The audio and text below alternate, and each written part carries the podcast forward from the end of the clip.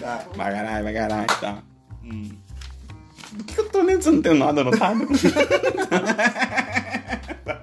Tá, Pera aí, vamos foca, foca aqui, foca aqui. Ok. Tá, é tu que vai falar. Não, eu vou fazer, tá. Fala galerinha, estamos aqui com mais um PepeCast. Eu sou a metade da dupla D2, meu nome é William Neto e aqui comigo tá meu brode, Pedro Oliveira. Fala gurizada, eu sou o Pedro Oliveira, sou a outra metade da dupla de dois. E se você tem Instagram, siga as nossas redes sociais, arroba o Pedro Pedro e arroba Will com dois L's, underline N16. É, a gente tá aqui com o nosso PepeCast para falar para vocês um pouco sobre entretenimento, baseado mais no mundo do cinema. E toda vez que o Pedro deixar, a gente vai falar de negócios. e hoje a gente vai trazer para vocês um filme que literalmente a gente acabou de assistir, que é uma recomendação de uma pessoa que a gente assim, ó, adora a opinião, que é o Netflix. Netflix, se você estiver ouvindo isso, um forte abraço. Nosso bruxo, tá? E o filme é O Diabo de Cada Dia. O Diabo de Cada Dia, um filme que a gente acabou de assistir, literalmente faz o quê? 40 minutos que a gente desligou a Netflix?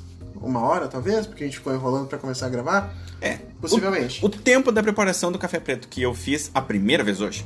E tava ótimo, sem açúcar. Ah, pois é. Vida fit? Então, o que a gente pode falar sobre o Diabo de Cada Dia? É um filme que, pra começar, foi baseado num livro de 2011 de Donald Ray Pollock, que conta várias histórias, vários episódios, né? De personagens que têm certa ligação na cidade e que todos eles têm algum tipo de devoção à fé cristã. Todos eles frequentam a mesma igreja, conhecem as mesmas pessoas, porque é uma cidade pequena, muito pobre, e por conta dessa fé exacerbada, desse, dessa, desse fanatismo até, talvez, religioso, eles tomam escolhas terríveis em alguns momentos, que acaba gerando uma série de assassinatos e problemas com eles, e por conta desses assassinatos, acaba contando uma história também sobre vingança. A gente começa lá com o personagem do Bill Skarsgård, que é o Willard na história, né? Willard Willard. Russell. Ele é um, um ex-soldado, né? Que veio da primeira, da Segunda Guerra, né?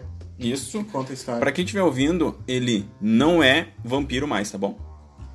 Vampiro.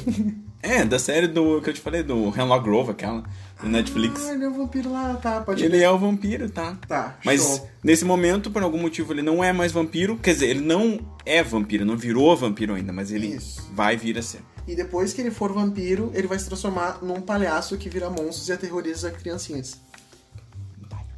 Não, ele é o It. Da nova versão do It a coisa. Sério? Sério? Qual nova versão do It? O que a gente viu no cinema.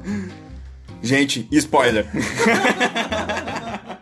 Porque eu não lembrava disso. Bill Skarsgård é o It, da o It a coisa. Tá, fora ele, quem mais que a gente tem, brother? Temos o Tom Holland, que tá muito em alta hoje em dia, né? Por conta dos filmes do Homem-Aranha. Que a gente não vai dizer qual é os filmes que ele atua. Feio de você se não sabe. É, e E tem um disso, vídeo dele ah, que ele fez um clipe daquela música da, Da Rihanna. da Rihanna. Na- é gente, assistam. Contest, não é? Isso. é muito massa, cara. muito massa. É. Joga no YouTube depois.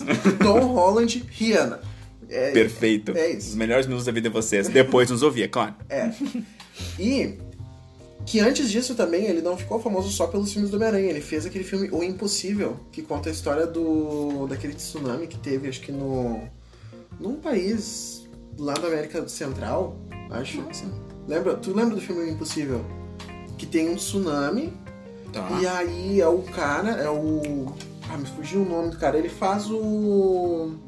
Ele faz o Obi-Wan Kenobi nos, na, na trilogia Prequel. O Ian McGregor? Não. Isso! Ian McGregor. Ele faz o, o pai de família e é pai do Tom Holland, né? Que na época ele tinha, tipo, sei lá, 11 anos ou 12 anos. Quatro anos de idade, né? E o Tom Holland, desde lá, tu já via que ele tinha muito potencial de atuação, né? Que ele passa boa parte do filme dando um show, assim, de atuação. Então, nós temos também, além desses dois, desses dois atores, nós temos o Robert Pattinson, que vai ser o próximo Batman também. né? E eu não vou falar o que ele era. Isso, vamos, a gente vai fazer de conta que aquele período sombrio não existiu. Exato. Ele foi o Cedrico Diggory no Harry Potter, Muito bem lembrado. E aí teve um salto temporal. Isso, porque nós vamos falar sobre o Harry Potter, porque Isso. todo mundo gosta de Harry Potter, e quem não gosta de Harry Potter vai pra Disney e acaba gostando de Harry Potter. Ou pra Universal. Isso. E aí. Ou pra Inglaterra. E agora vai ser o próximo Batman. E foi esse personagem que é um padre, um pastor, né? É um pastor recém-formado, né? Recém-formado que chega na cidade ali onde se passa a história. Temos também Sebastian Stan, que foi o Soldado Invernal, o Buck Barnes, no, nos Ah, filmes é da verdade. Marvel. Muito E a Mia Wasikowska. The Sazes. Uhum. Isso. Que, Isso. pro grande público, assim, foi a, a Alice, no último filme de Ótimo Tim filme e ótimo livro. Recomendação nossa pros dois. Isso aí, fica a dica. O Johnny Depp tava muito legal, né? Naquela atuação do Alice. Bah, não, o cara destruiu, né? Ele Tá tava louco. muito legal. Nossa, o Johnny Depp, assim, ele tava dark, sombrio. Ele tava assim. Ah, com 100% de interação com o personagem. Ficou muito legal. Johnny Depp e Tim Burton é sempre uma dupla boa, né? Sim. Sempre uma dupla boa. Qual o nome daquela.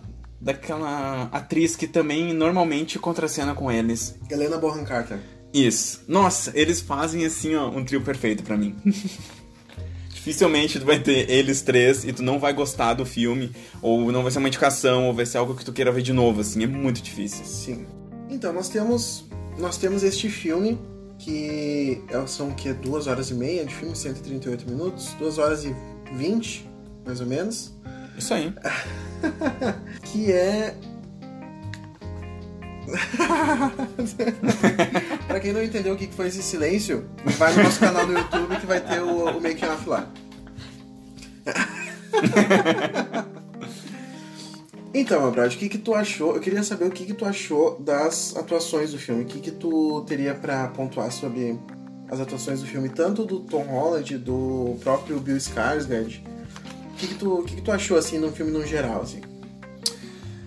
Tchê, tu sabe que eu, no geral, sim, nós somos gaúchos. Eu, eu gostei, eu gostei no geral do filme, tá? Eu achei que é uma, foi uma atuação assim boa, tá? Não teve nada de excepcional em nenhum momento. Eu, na verdade, eu achei que o filme ele foi até muito parelho entre todos os personagens, entre a narrativa, entre a cronologia, tudo.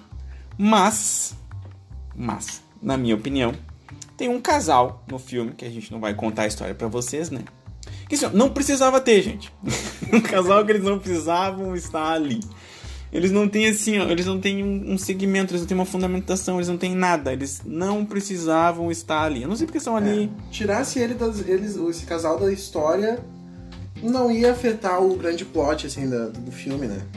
Isso. De repente, no livro, tem algum peso maior. É, o grande plot que também não chega. Porque é uma sequência, assim, é uma história que tu espera que aconteça tudo que tá acontecendo. Ela segue a tua expectativa, ela não vai além da tua expectativa. Por isso que eu acho que é um filme bom. E chega a ser um pouco pre- previsível, né? Em alguns momentos, assim. É, ainda mais se tu entender desde o começo do filme, como tu mesmo falou, que ele é movido por fé, devoção e raiva, tu já sabe exatamente qual vai ser o próximo passo dele. É. E o filme ele tem uma coisa bacana que eu tinha estava comentando com o Pedro, que é na questão da cronologia. Esse filme ele tem uma cronologia que eu achei muito interessante e eu dou até os parabéns, porque em nenhum momento do filme o diretor ele se perde na cronologia do tempo. Ele usa, na verdade, assim, pequenos flashbacks, né, como explicações para as atitudes que os personagens estão tomando naquele momento. Ele fundamenta cada atitude que é tomada, assim, cada ato de vingança, por exemplo, que os personagens estão tendo naquele momento, um ataque de raiva, ela é muito bem fundamentada. Ela, ela tem um porquê por trás. E durante todo o filme é feito assim, com uma narração que ficou muito legal. É, o filme todo ele é narrado por um, um- um narrador onisciente, né? Que a gente chama. No caso, vários momentos, assim, o narrador ele explica o que está acontecendo, ou o que, que o personagem estava sentindo naquele momento, ou o que, que ele pensou, né? E detalhe, o narrador do filme é o próprio autor do livro que inspirou o filme. Então tu tem alguém com, com, com ah, conteúdo, Propriedade. com propriedade do que tá Uhum. falando, né? Mas o que eu achei muito interessante, eu gostei até durante o filme que a gente estava assistindo, que é interessante tu ver, por exemplo, atores como o Tom Holland. Tu, tu a gente cria uma imagem dele como Homem-Aranha ali num filme. Assim, não, não vão levar ao pé da letra, mas um filme mais bobinho, assim, mais. mais leve, mais. Mais juvenil. mais juvenil, assim, Uhum. e tu vê ele, ah, tá, o Peter Parker, ah, não sei o que. Parece que não exige muito do poder de atuação dele, esses Certo. filmes. E ele fez o quê? Quatro, cinco filmes como, como Homem-Aranha? Uhum. Guerra Civil, Homem-Aranha 1, ah, Guerra Infinita, Endgame, Homem-Aranha 2, cinco filmes. Isso. E em todos esses filmes não, não teve nenhum desafio de atuação pra ele, né? E aí tu chega nesse filme que ele encarna um personagem muito mais sombrio, muito mais. muito distante do que, do que é o Peter Parker, né? E Certo. ele consegue segurar bem, ele te convence daquilo ali e te mostra que, apesar do, do- dos filmes com, como Homem-Aranha não, não desafiar ele como um ator, nesse filme tu vê que ele tem conteúdo e ele tem potencial pra ser um baita ator, né? Esse filme ele, ele traz muito bem essa questão de atuação, esse, esse crescimento como ator dele, É. né? Esse desenvolvimento, porque o filme, pra quem ainda não assistiu, ele todo ele ele é um filme assim pesado. Ele é um filme tenso, sabe? Tu assistindo não relaxa, os personagens não relaxam, os personagens eles não têm tempo ah, de aproveitar nada, né? É como se eles estivessem em conflitos constantes. E isso exige muito do ator. Ele tem que estar É. concentrado, ele tem que estar muito presente na cena. E realmente, o Tom Holland, ele destrói atuando. Os outros vampiros também atuam muito bem. Eles atuam muito bem. Eu gostei muito né, do. Quem é que é o padre mesmo? Robert Pattinson. Eu gostei muito da atuação dele. Ele faz um- uma, uma atuação todo o tempo assim tensa. E intensa, né? Isso, e intenso, né? Ele, ele tá muito presente naquele momento. É muito legal. Eu vi em algum lugar que ele não mostrou pra ninguém o sotaque dele até eles começarem a gravar. Sabe? Tipo, ele pegou, ele estudou sozinho o sotaque. Porque, como a- o filme acontece numa cidade pequena, num determinado espaço lá, Uhum. todos os personagens eles têm um sotaque muito forte, né? Diferente do que a gente tá acostumado a ver em filmes de Hollywood, assim. Certo. Todos eles têm um sotaque. Que, inclusive. Bem marcado, né? bem marcado. Que, inclusive, a dublagem brasileira não seguiu pra esse lado. né? Tu pega o filme, tu, vê- se tu assistir o filme dublado, tu não vai sentir isso. Isso. Não foi uma, uma ótima dublagem como o que acontece no Chaves? Exatamente. Chaves é... Fidedigno. Mas que o Robert Pattinson, ele só mostrou o sotaque dele no- na atuação, assim, então meio que pegou o pessoal de surpresa. E ficou muito legal, né? Ficou muito bom. Parece que eles estão. Parece que a qualquer momento eles vão iniciar uma banda country. Parece que a qualquer momento vai começar um bandolim tocando ali, né? Muito legal isso. Mas eu confesso que eu queria ter visto mais do Robert Pattinson no filme. Eu acho que, não sei, acho que ele entrou um pouquinho, sei lá, tarde. É que tem muita história também, né? Muito, muitos, muitas histórias a serem contadas ali, mas eu queria ter visto mais dele. Eu, não sei, eu acho que ele foi. Eu, para mim, como eu disse antes, todos os personagens eles foram, eles foram dosados exatamente como aquela trama pedia. Porque ela não, ela não pedia muitas explicações, nem muitos porquês, nem o que tu tá fazendo ali. Então, da maneira que foi apresentado cada personagem, o tempo que cada um teve pra se desenvolver, eu acho que foi exato pra mim. Tanto que assim, ó, tu não precisa ter uma explicação do, do Robert ali, do, do início dele, de como ele se formou, ou mesmo o motivo dele, dele ter ido parar ali, porque o importante era o envolvimento dele com as outras meninas, digamos assim, ali da comunidade. É. Que é o gancho pra novamente um ataque, um ataque de raiva do Tom Holland. É verdade. Que inclusive a gente não explicou. O Robert Pattinson nesse filme ele faz um padre completamente às avessas, assim, do que um pastor, aliás, é, né? de um, de um estereótipo padrão de pastor, digamos assim. Isso, ele na verdade ele, ele contorce todo, toda essa questão. Na verdade o filme segue para um lado, para exaltar o lado, o lado que nem a gente viu naquela que a gente, o lado nefasto das pessoas. né? Ele é um padre que se que usa da, da influência dele pra Tirar proveito. tirar proveito. Isso, não vamos falar muito mais pra não estragar os. Isso. Para tirar proveito da comunidade e para alimentar a própria luxúria dele. É. Fora isso, mano, na questão dos, dos sentimentos durante o filme, a gente tinha comentado sobre a questão dele passar um sentimento de lama. Mas eu não tenho esse sentimento de lama porque o envolvimento com a floresta, pra mim, não é muito grande. Entende? Eu acho que precisa ter mais floresta, ter mais fogueira, ter uma chuva onde acontece um, um momento mais dramático na história, na trama, e não teve isso, então eu não sinto. Pode ser. É, eu tive. Eu fiquei, eu fiquei desconfortável o filme inteiro, na real. O, o filme inteiro, acho que só no começo ali, quando tu tem um, o, o personagem do o Willard, né? O pai do Tom Holland, quando ele chega da cidade logo após sair da guerra, assim, ele chega na cidade, vai no bar, aqueles poucos segundos ali tu tem um. Ah, que legal, ele está conhecendo um novo amor. Só que aí o resto do filme não tem um momento de alegria, assim. Tu não vê os personagens. Sabe? Até a comemoração do aniversário do. do... Como é que é o nome do Tom Holland, personagem do Tom Holland? Arvin. Que inclusive no início do filme, quando tem aquela cena do aniversário do Arvin, que é o personagem do Tom Holland, nem mesmo no aniversário dele o filme traz essa, esse momento de alegria, assim, de, Festividade, de né? festividade, né? Tudo muito tenso, tudo muito escuro, assim. Todas as cenas de noite são muito escuras. As cenas durante o dia são nubladas. Não sei se tu notou isso aí. É, não tem nem um dia assim bonito de sol, É, né? um- Quando conta que a menina tem um certo ritual durante o filme, né? Pra gente não citar. que ela tem um certo ritual durante o filme. É sempre muito escuro, muito cinza, muito nublado, É. né? O- os momentos de, de troca entre os personagens também. Não são momentos assim comemorativos, não são momentos que eles estão trocando experiências ou que eles estão agradecendo por nada, sabe? É sempre muita culpa, eles carregam muita culpa de tudo o que eles fazem Peso, durante muito muita, muita tensão, né? é sempre muito denso, ficou muito legal isso. Mas, retornando, eu ainda não sinto a questão assim, da lama. Não foi o. Mas eu também fico incomodado durante todo o filme. Inclusive nessa parte do aniversário, além de não ser nada festivo, ele ainda recebe o pior presente que ele podia receber. Uma lembrança de algo que ele tenta esquecer há muitos anos.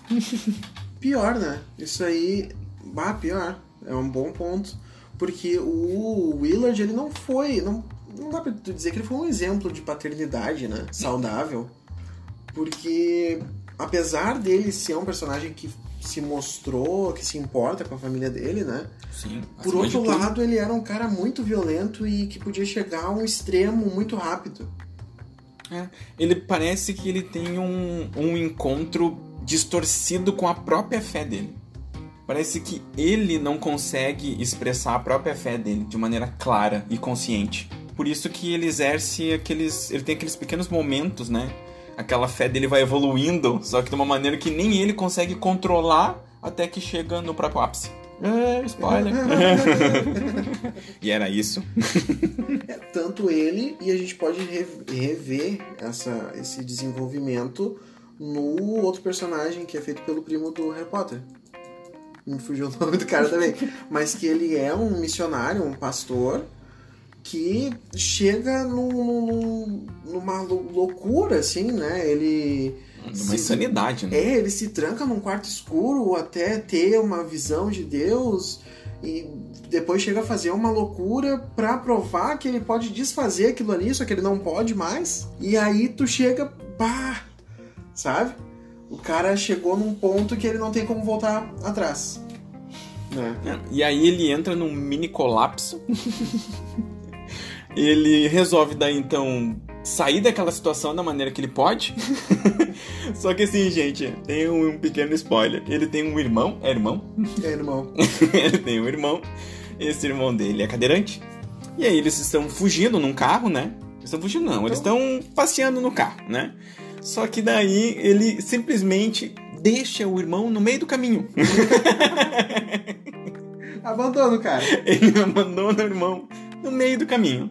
E vai seguir a vida dele, entendeu? Vai seguir a vida dele atrás da, da fé dele, né? Da fé verdadeira que ele encontrou nesse quarto escuro aí, que ele ficou duas semanas. Duas semanas.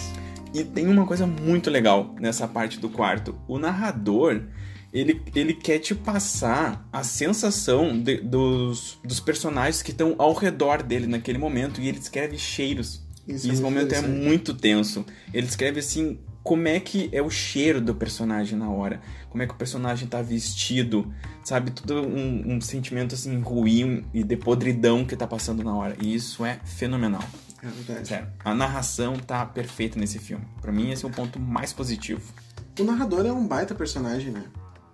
Ele é um. Ele é o personagem principal.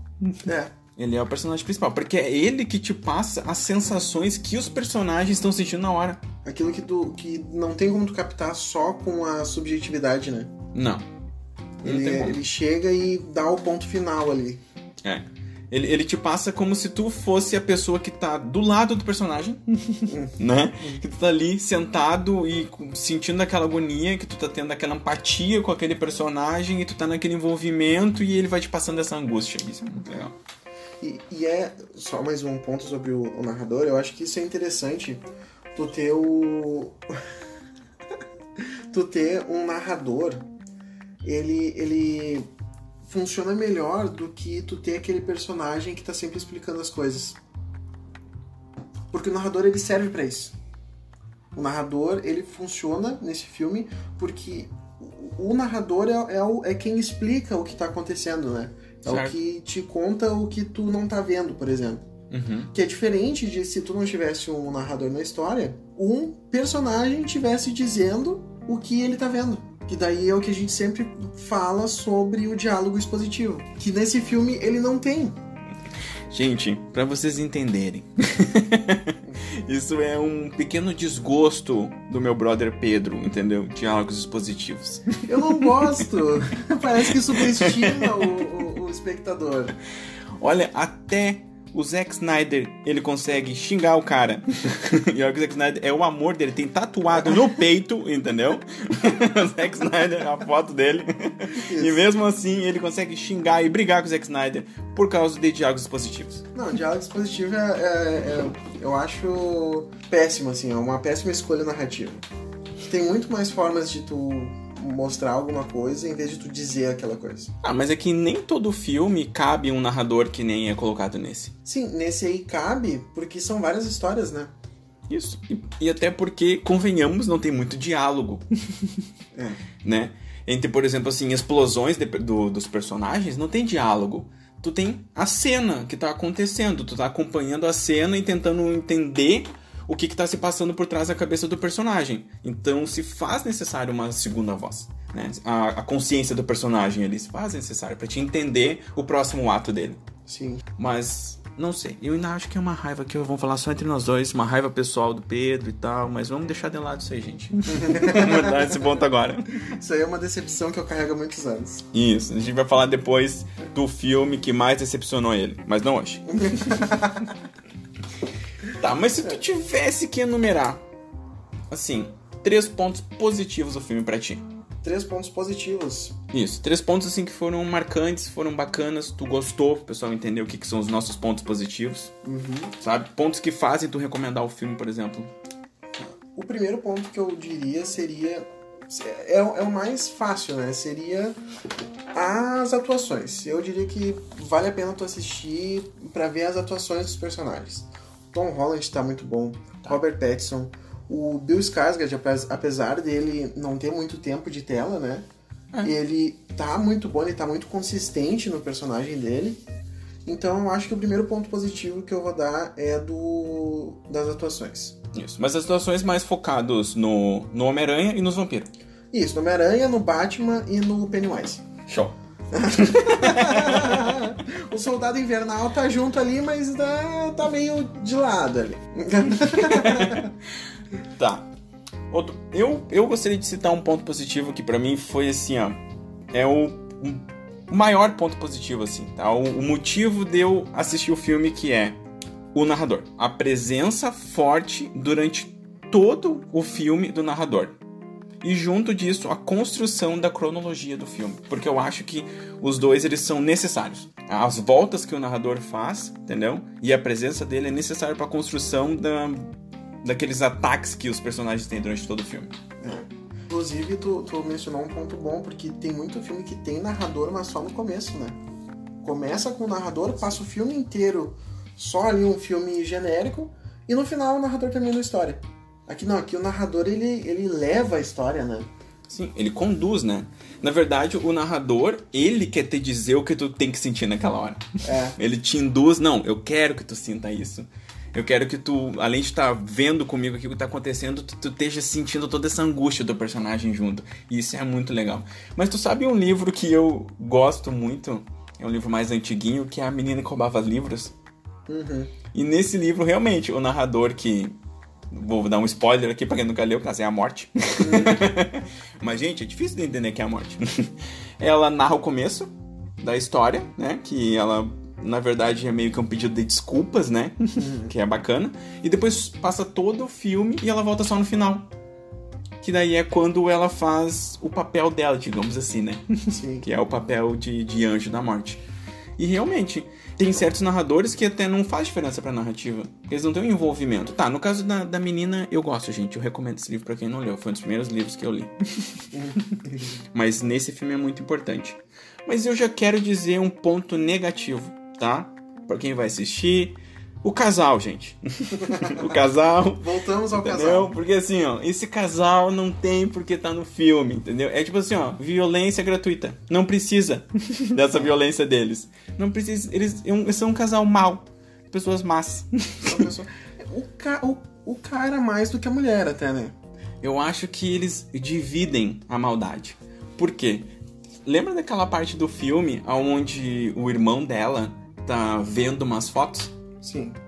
Tem uma foto que ela tá sorrindo. Mas isso é, isso é subjetivo. Pode ser que o cara estivesse obrigando ela a sorrir ou manipulando que ela sorrir. Eu não sei. Eu não sei. Porque, na verdade, isso, isso é uma coisa que deixa. Ele não, eles não explicam, né? O real motivo deles estarem fazendo aquilo, né? É, isso aí é algo que passou meio batido, né? Ponto negativo. É. De repente, no livro, eu inclusive quero ler esse livro para ver, fazer uma comparação. A gente pode até voltar a falar sobre a, uma, umas referências livro e filme. De repente, no livro faça mais sentido. De repente, seja mais desenvolvido esse, esse arco, né? É que ali na no filme parece que ele na verdade é apenas um gancho pro final um gancho para quando o soldado invernal vai atrás do, do Homem-Aranha no final do filme. É, é, pois é, serve, parece que tá ali no filme só pra isso, né? Isso. Mas, gente, tem um momento do filme que o Homem-Aranha é picado pela aranha porque ele tem um reflexo muito rápido, muito legal. Aí, bah, o maluco dá uma bica na porta, já puxa uma arma e. Isso, depois já tá num confronto mexicano ali, já falha uma arma, uma, uma loucura e um toque me voe. Gente, muito legal. Uma das melhores cenas, eu acho, do filme. Um dos melhores pontos, assim, do, em questão de, de atuação e de edição de imagem e tudo, assim, tu fica. Opa! Olha, eu tenho pra mim que é a melhor cena. É. pra mim, eu teria elegido como a melhor cena. Um outro ponto positivo que eu, que eu posso pontuar é que. é que. Um ponto positivo que é ligado a um ponto negativo, na verdade. Um, um ponto negativo que eu, que eu notei: a maioria dos personagens eles são. Eles são. Eles só têm uma faceta. Certo. Sabe? O Batman, por exemplo, o, o, pastor, né, que, que é o Robert Pattinson, ele é só aquele pastor manipulador e tal, tal, tal, e malvadão. Uhum. Aí o outro lá é só um político corrupto, que não sei o que, que se, se importa com ele.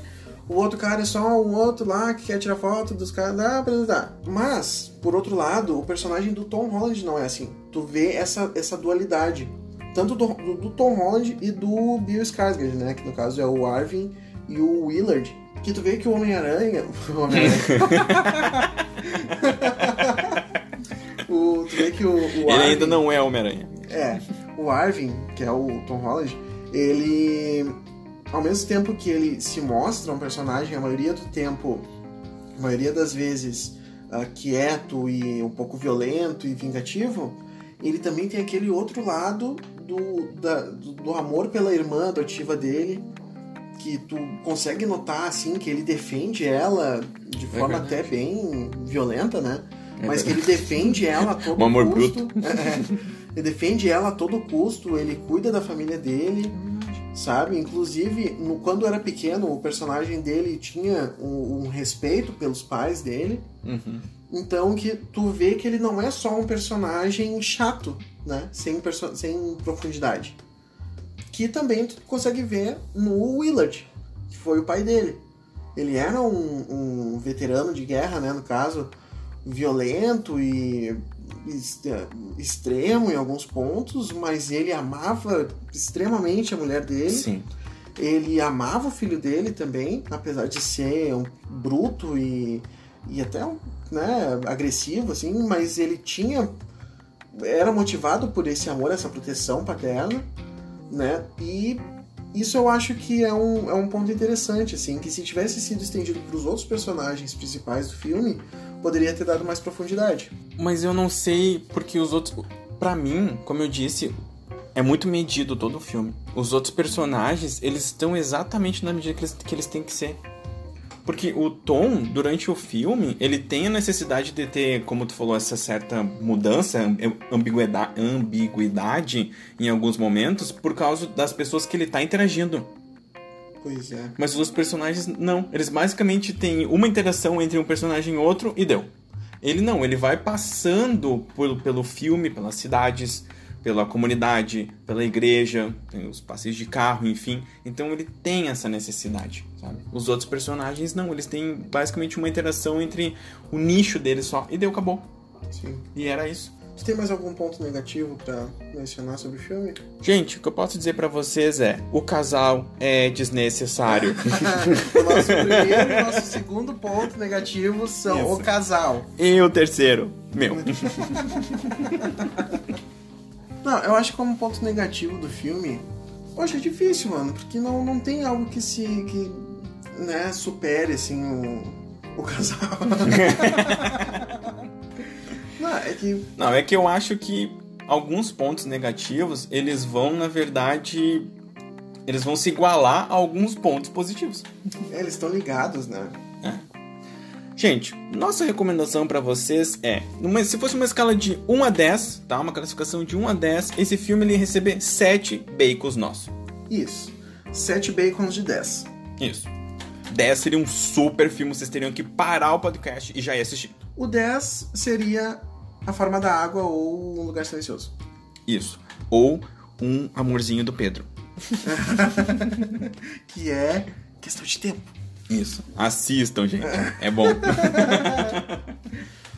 então, se nós recomendamos fortemente que vocês assistam esse filme. Está disponível na Netflix. É só duas horinhas e meia de filme. Tu vai gostar bastante. Se não gostar, chama no direct, diz o que tu achou do filme, comenta sobre ele, porque toda discussão sobre arte, sobre cultura é válida e a arte existe justamente para gerar uma interpretação de cada pessoa, né? É, pra gerar um desconforto na pessoa. Isso. Mas se tu for ver o filme para esperar sobre um filme alegre ou um filme um filme bonitinho que acaba tudo bem, não, não. não. É, o filme ele tem um final feliz. pro narrador. É, pro narrador. Os personagens é um final assim complicado, vai depender do teu padrão de felicidade. Isso, que vai depender do que, que tu define como feliz. Isso. Se filme como feliz coisas como o massacre da Serra Elétrica, o filme é ótimo, assistam, entendeu? Façam pipoca, entendeu? Chame a família, é. porque vai funcionar para vocês. E se tu tá esperando um filme com violência leve também, não cabe, porque Não, porque o filme ele tem classificação indicativa de 18 anos, né? Aqui no Brasil. 18 anos. Então tem muita, muito sangue, né? Na, no, nos ataques, nas, na violência, nos tiros tem muito sangue.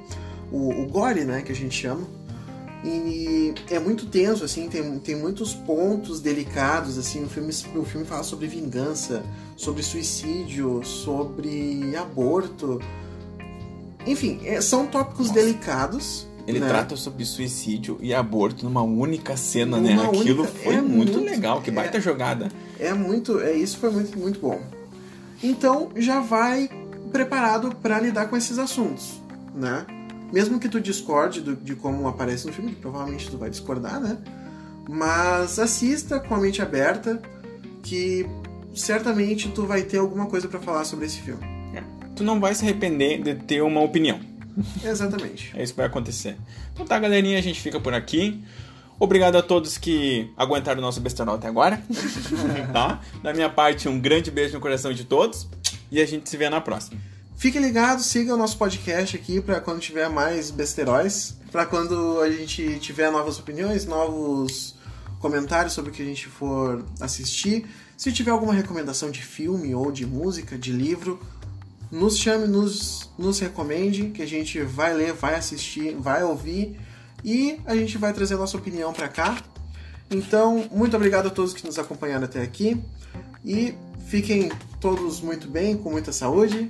Se cuidem e até Flow. a próxima.